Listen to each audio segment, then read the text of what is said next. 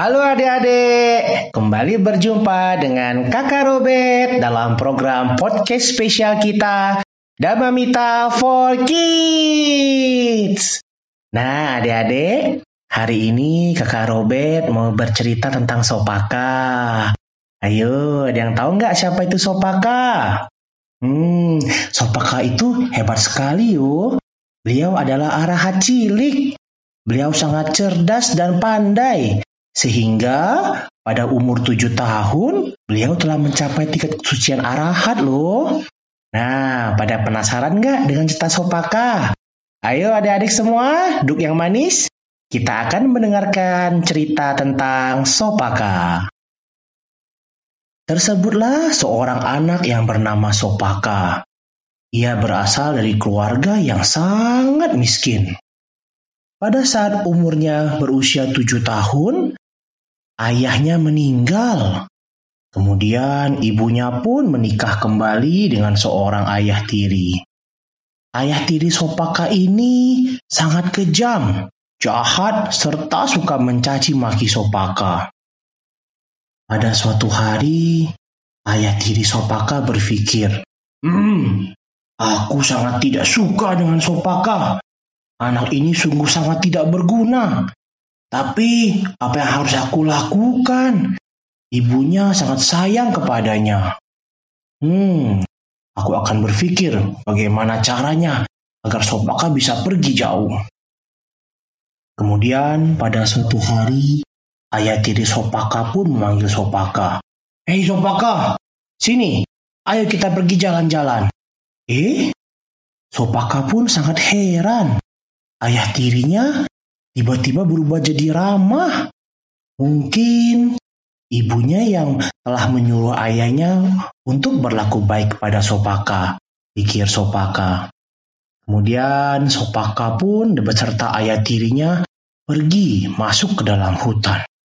Ternyata ayah tiri Sopaka membawa Sopaka ke kuburan. Iya, ke kuburan yang sangat gelap dan menyeramkan, di mana banyak sekali mayat-mayat berserakan. Kemudian dengan jahatnya, ayah tiri Sopaka pun mengikat Sopaka dengan sebuah mayat. Sopaka pun sangat ketakutan. Ia pun menjerit berteriak-teriak sambil menangis. Ayah, ayah, jangan ayah. Ampun ayah, tolong jangan ikat aku dengan mayat ini ayah. Ayah, aku takut ayah. Tapi ayah tiri Sopaka tidak memperdulikannya. Ayah tirinya pun pergi meninggalkan Sopaka sendirian di dalam kuburan yang gelap dan menyeramkan. Sopaka kecil terus menangis. Tolong, tolong, siapa saja tolong aku. Aku sangat takut, tolong, tolong.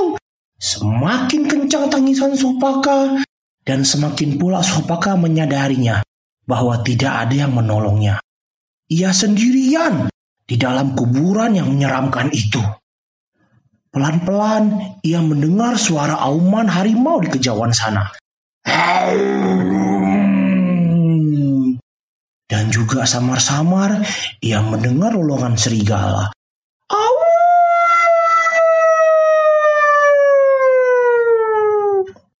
Sopaka sangat ketakutan ia terus menangis dan menjerit.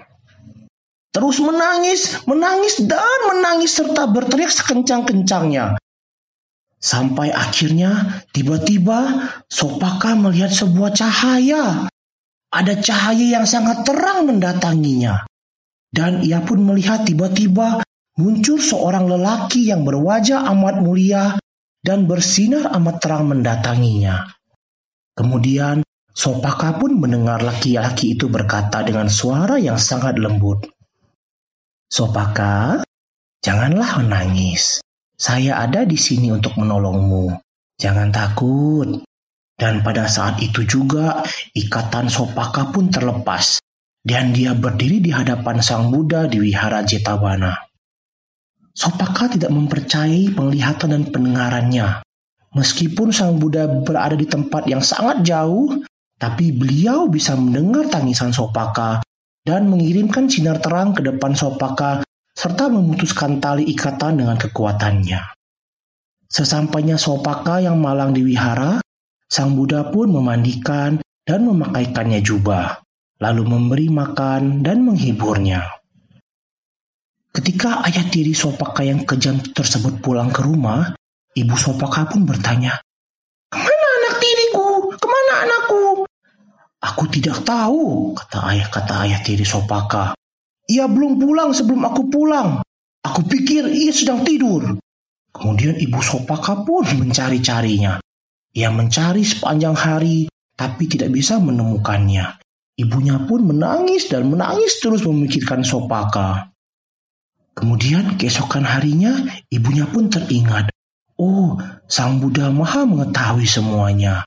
Mengetahui masa lampau, masa kini, dan masa yang akan datang. Aku harus menemui Sang Buddha di wihara untuk bertanya, di manakah anakku berada? Dengan menangis dan bercucuran air mata, ibunya Sopaka pergi ke wihara menghadap Sang Buddha. Oh Sang Buddha, kata ibu Sopaka, saya hanya mempunyai seorang anak laki-laki. Ia hilang sejak semalam. Suami saya membawanya pergi berjalan-jalan. Ketika pulang ke rumah, suami saya berkata bahwa ia tidak tahu apa yang terjadi dengan anak saya. Jangan khawatir, anakmu selamat ia ada di sini. Setelah berkata demikian, Sang Buddha pun memanggil Sopaka, yang sekarang telah menjadi Samanera, bukan sebagai Sopaka yang dulu lagi. Ibu Sopaka amat bahagia melihat anaknya kembali. Mendengar ajaran Sang Buddha, Ibu Sopaka amat sangat berbahagia dan berterima kasih kepada Sang Buddha yang telah menyelamatkan anaknya. Kemudian, ibunya pun menjadi pengikut Sang Buddha. Nah, adik-adik, demikianlah cerita tentang Sopaka tadi loh. Jadi, adik-adik, untuk dapat mengerti ajaran agama Buddha, tidaklah harus nanti menunggu dewasa. Nah, kalau adik-adik, yang penting mau mendengarkan dan belajar dengan sungguh-sungguh. Adik-adik pasti bisa, akan berhasil. Dan semoga saja nanti bisa seperti Sopaka, menjadi arahat cilik. Ayo, bagaimana tadi ceritanya? Semoga adik-adik semua bisa belajar dari cerita tadi ya. Nah, sampai ketemu lagi minggu depan bersama kakak Robert dalam program podcast spesial dan meminta Kid. Nah, siap-siap ya, minggu depan kita akan kembali loh dengan sebuah cerita yang tak kalah serunya dengan cerita Sopaka. Nah, minggu depan kakak akan bercerita tentang Bante Sariputa loh yang membalas kebaikan ibunya. Pengen tahu ceritanya?